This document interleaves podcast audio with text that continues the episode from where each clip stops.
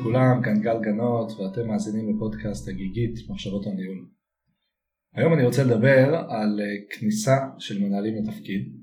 ואני רוצה להודות כאן לחן שמאזין לפודקאסט ושאל אותי כל מיני שאלות בנושא הזה וגרם לי אה, להקליט את זה אה, ואני רוצה לומר חמש נקודות בנושא הזה.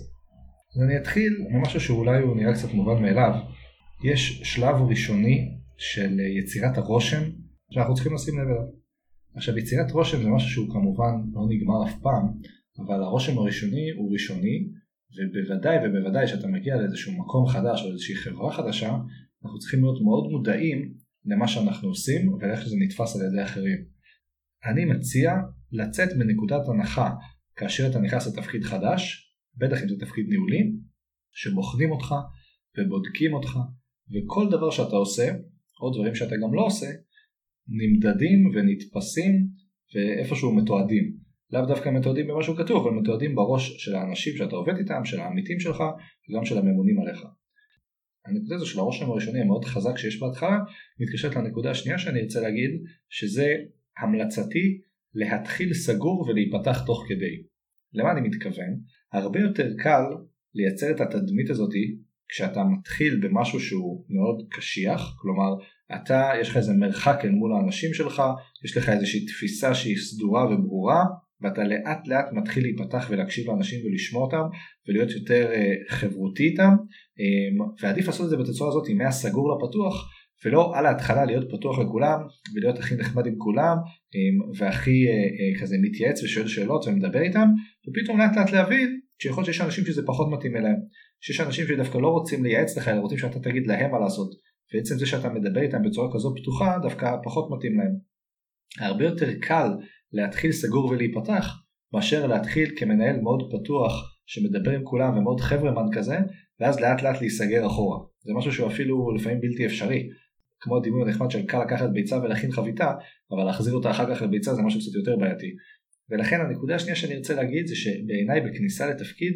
עדיף להתחיל כמנהל יותר סגור פחות חברותי ולאט לאט להיפתח מאשר לעשות את הדבר ההפוך. יש פה איזושהי טענה בסיסית שאני חושב שלא כל העובדים צריכים שיתייחסו אליהם אותו דבר וזה תלוי באופי שלהם ואיך אתה יכול לגשת לכל אחד.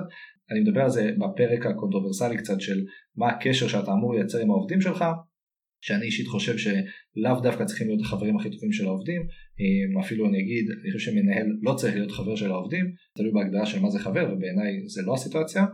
ומי שמעניין אותו יכול להיכנס לפרק ההוא, אבל אני כן אגיד שהנקודה השנייה שלי בהיבטי הכניסה לתפקיד, עדיף להתחיל כמנהל סגור ומסוגר ולאט לאט להיפתח, כי ההפך מאוד קשה. אז זו הנקודה השנייה. הנקודה השלישית שאני רוצה לומר, זה שהדבר הכי מרכזי שבעיניי צריך לעשות בכניסה לתפקיד, זה להיות בשקט. לשאול, לרשום, לא להתבייש בשאלות שאתה שואל, להתעניין, יש איזושהי תקופת חסד כזאת בתחילת תפקיד, שאתה עדיין במקום שאתה צריך ללמוד. המגדילים, החבר'ה ששפר עליהם מזלם, יש להם איזושהי תקופת חסד עוד לפני שהם נכנסו לתפקיד, שהם בין תפקידים או משהו כזה, ואז המצב הוא עוד יותר נהדר ואפשר עוד יותר לשאול ולהתעניין. אבל אני כן חושב שבתחילת התפקיד לא צריך לצאת בהצהרות מאוד גדולות, אלא צריך ללמוד, להתעניין, לשאול, להבין מה האנשים שתחתיך חושבים, מה האנשים שקדמו לך עשו, ויש איזושהי תקופת חסד כזאת בתחילת תפקיד שעוד נותנים לך את הספק שעוד לא יודעים מי אתה ואומרים בוא נראה מי הבחור הזה. או הבחורה הזו. ולכן התקופה הזאת היא תקופת חסד, כי מאוד מהר אתה תתבקש או את תתבקשי לתת תשובות ולצאת בהצהרות ולהגיד מה עושים, ואת ההתחלה הזאת שאתה עוד יכול להתעניין וללמוד, כדאי לנצל עד תום. ולכן בעיניי הדבר המרכזי שצריך לעשות בתחילת תפקיד זה דווקא לשאול ולהתעניין ולהבין וללמוד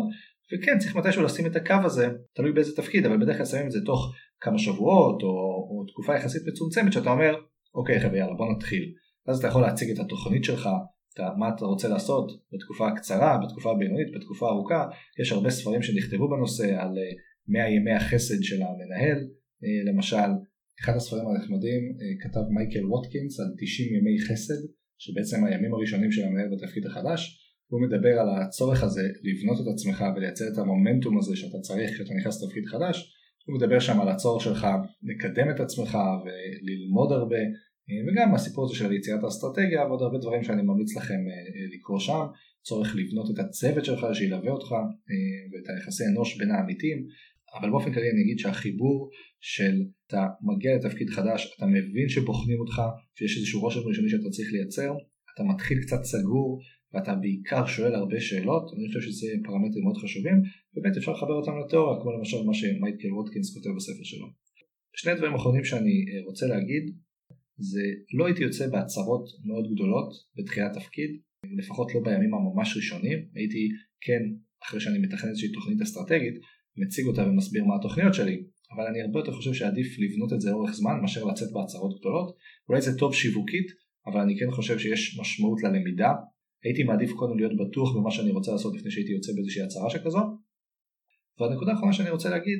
זה שהרבה פעמים מנהלים חדשים מגיעים עם איזושהי תחושת חשיבות עצמית וצורך להוכיח שהם יעשו את הדבר הטוב שצריך לעשות. והרבה פעמים זה מתנגש בהערכה למה שעשו לפניהם.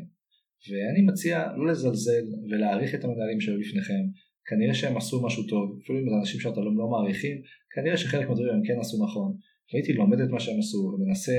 אה, לקחת את הדברים הטובים, שוב אם אתה מקים צוות חדש שלא היה קיים אף פעם זה שונה, אבל אני עדיין אגיד שלא צריך לזלזל במה שעשו לפנינו, והרבה פעמים בטח שלא צריך להמציא כדי להמציא ולחדש כדי לחדש, אם אנחנו רוצים לחדש ולעשות דברים שונים, אנחנו צריכים שתהיה לנו סיבה טובה למה אנחנו עושים את זה. אה, וקצת צניעות, אני לא חושב שהיא מזיקה למנהלים, להבין שכנראה שגם לפניהם היו אנשים טובים שעשו דברים טובים, זה לא תמיד ככה, אבל זה נכון לא מעט פעמים. זהו, אז אם אני אסכם רגע את כל הדברים שאמרתי לגבי כניסה לתפקיד, אני אתחיל עם זה שלדעתי כשאתה מגיע הרושם הראשוני הוא מאוד מאוד חשוב ומשמעותי ואתה צריך להיות מודע לזה אה, ומה שאתה עושה וגם מה שאתה לא עושה נרשם ומתועד אז כדי שתחשוב על זה, זו הנקודה הראשונה. הדבר שני המלצתי להתחיל סגור ולהיפתח, כלומר עדיף להתחיל עם איזשהו מרחק ניהולי שאתה שומר מאנשים ולאו דווקא להיות הכי חברמן עם כולם אלא עם הזמן לפתח את זה וגם לאו דווקא לפתח את זה עם כולם אני מציע להקשיב לפרק על החברות של המנהל הדבר השלישי שאמרתי זה שאני חושב שעדיף לשאול, לרשום, לא להתבייש וללמוד הרבה מאוד בימי החסד שיש לך בתחילת התפקיד. אה, כאן גם הזכרתי את הספר הנחמד של מייקל ווטקינס על 90 ימי חסד שיכול להיות רלוונטי. אה, ושני הדברים האחרונים דיברתי על זה של אני לא מציע לצאת בהצהרות דרמטיות בתחילת תפקיד, אה, קודם כל צריך להבין בדיוק מה אתה רוצה לעשות ורק אז לפרסם את התוכנית האסטרטגית של מה התוכניות שלך בתקופה הראשונית לפחות, אבל גם כאן עדיף לקחת את הזמן לעבוד במה שאני קורא לו העולם האג'ילי הזה של להתקדם לאט לאט מאשר לצאת באיזושהי תוכנית גרנדיוזית, בוודאי אם היא לא תקרה בסוף. אה, והדבר האחרון שאמרתי זה שענווה וצניעות זה משהו שחשוב שיהיה למנהלים, לא הייתי מזלזל במה שעשו לפנינו אה, ולא הייתי ממציא דברים רק כדי להמציא ומשנה רק בשביל לשנות אלא הייתי מעריך את מה שעשו, מנסה להישען על זה ולהביא את הארגון לגבהים חדשים כי אני נשען על כתפי המנהלים שהיו לפניי שבטח הביאו את הארגון איפה שאני נמצא היום גם במקרים שאני לא מעריך את המנהלים שהיו לפניי כן לנסות להסתכל על הדברים הטובים שהם עשו ולא רק להבליט את כמה אתה יותר טוב אל מול המנהלים שהיו לפניך. זה הדברים שרציתי לומר יש הרבה דברים שאפשר להגיד על כניסה לתפקיד, ניסיתי לצמצם את זה למעט דברים אה, שאני חושב שהם דברים משמעותיים. אני מאחל בהצלחה לכל מי שנכנס לתפקיד ורוצה לעשות את הדברים הכי טוב שהוא יכול. כנראה שאם אתם פה ומקשיבים לאיך אפשר לעשות את זה יותר טוב, אתם יודעים מה אתם עושים, או לפחות יש לכם איזושהי מוטיבציה לנסות ולהשתפר, אז כבר uh, אתם uh, נמצאים במקום מאוד טוב בעיניי, של אנשים שרוצים ללמוד ולא סתם עושים דברים. כרגיל אני ממליץ לשאול, להתעניין, ואם אני יכול לעזור איכשהו דרך האתר הגיגית.co.il או דרך קבוצת הפייסבוק שבה אני או אנשים אחרים יכולים להגיב ולהעיר, אז אתם מוזמנים מאוד לפנות. אז תודה לכולם ובהצלחה לכל מי שמתחיל תפקיד חדש.